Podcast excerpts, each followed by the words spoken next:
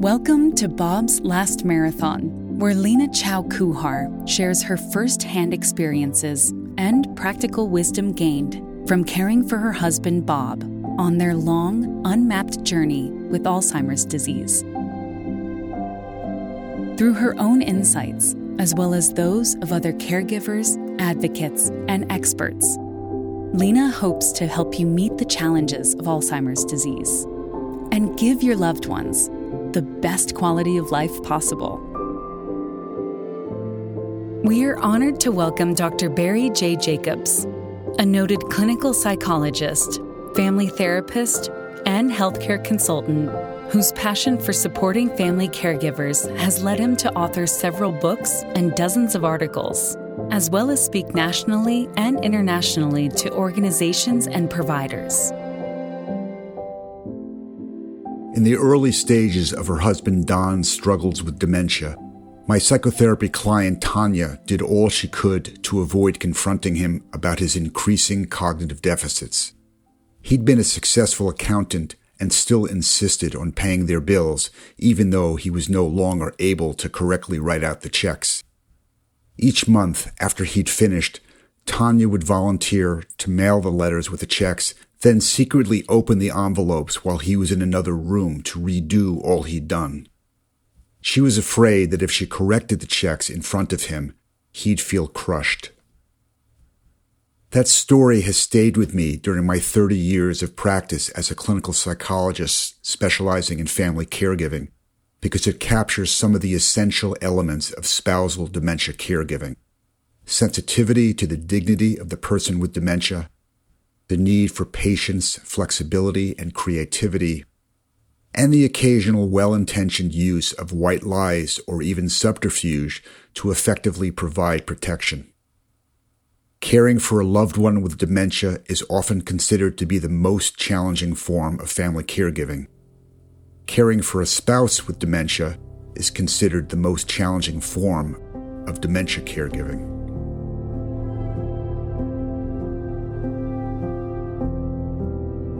What makes spousal dementia caregiving so difficult?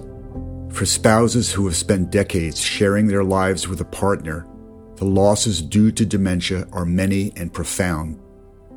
Those spouses are usually daily witnesses to their partner's memory problems, frustrations, and paranoia at times. As those partners lose the capacity for being empathetic because of the disease's impact on their frontal lobes, the spouses lose their longtime confidants. Their future dreams for travel, new ventures, and comforting one another as they age are lost. Their shared past disappears when the person's long-term memory is affected during the disease's latter stages. Because dementia is a stigmatized disease, they lose social support as friends and even family members back away. Ultimately, they lose their partners themselves to death from dementia-related or other medical causes.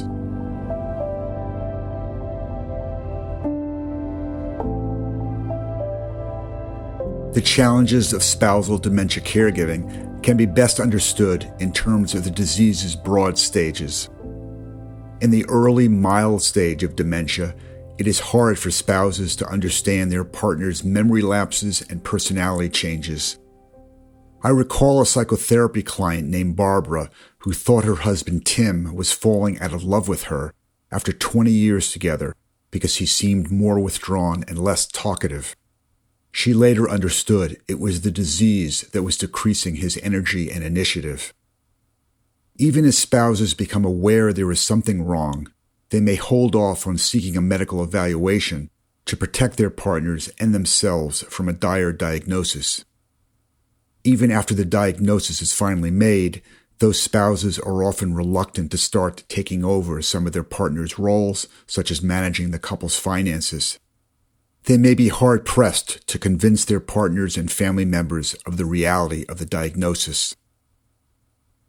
In the middle, moderate stage of dementia, the diagnosis is clearer because of the partner's increasingly evident thinking difficulties. Their spouses have now been transformed into spousal dementia caregivers with greater responsibilities. During this stage, many spouses have a difficult balancing act. They are hesitant to take over because they don't want to injure their partner's dignity, but they also must ensure their safety. I recall my mother still deferring to my stepfather on money matters long after he lacked the reasoning skills to use good financial judgment. She simply didn't want to hurt him. During this stage, spousal dementia caregivers are feeling acutely the loss of the relationships they once had. Most of their interactions with their partners become focused on completing care tasks rather than enjoying one another's company. Spousal dementia caregivers sometimes wonder if they have enough love and devotion to continue. Psychologist Polly Young-Eisendrath has written penetratingly in her spousal dementia caregiver memoir, The Present Heart, about how her love for her partner with dementia changed over time from a romantic love to cherishing, caring for him in a protective way based on what they'd meant to one another in the past. In the late or severe stage, partners typically have difficulties with such activities of daily living as dressing, grooming, toileting, and feeding. It is up to spousal dementia caregivers, then, to provide hands-on care with these tasks or to arrange for others, such as home health aides, to provide that support. Making the choice to use aides at home or even to place a partner in a skilled nursing facility or dementia unit for round-the-clock care can be excruciating if other family members object or if the spouses themselves believe their marriage vows require them to continue providing all the needed care themselves until death do us part.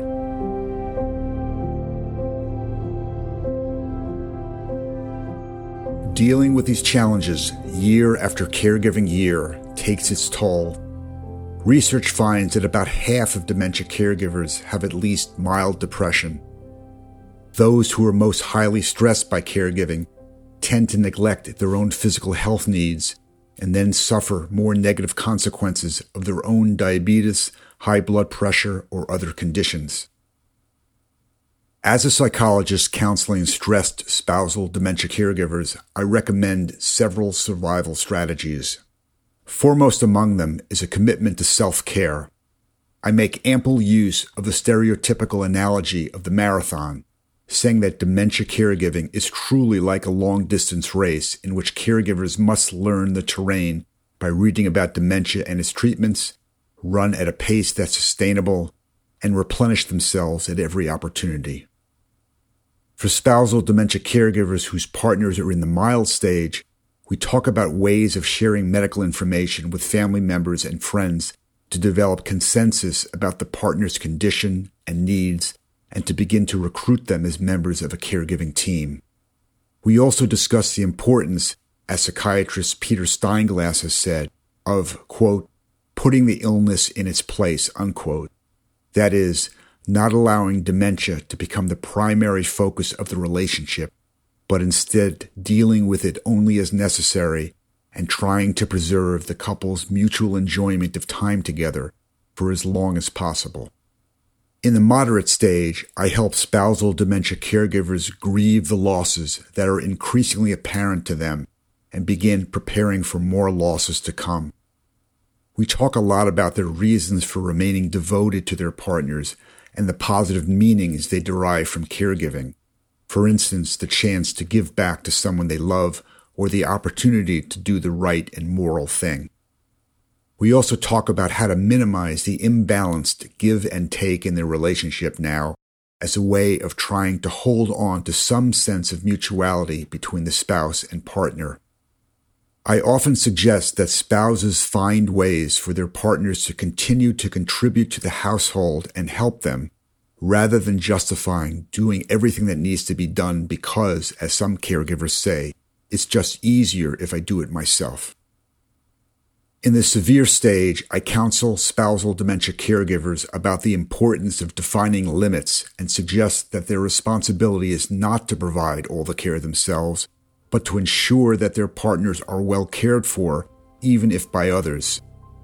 We talk about the importance of cherishing memories of when their partners were whole and savoring the increasingly rare instances when their partners are momentarily lucid and more like themselves again.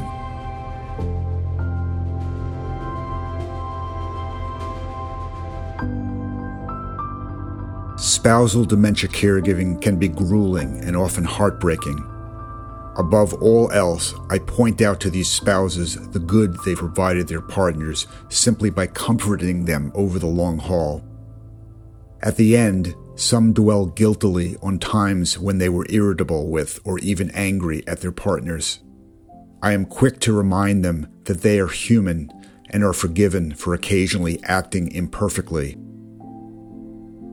But I tell them I hope they'll be able to look back on their time as caregivers and judge themselves worthy for having done their best for someone they loved.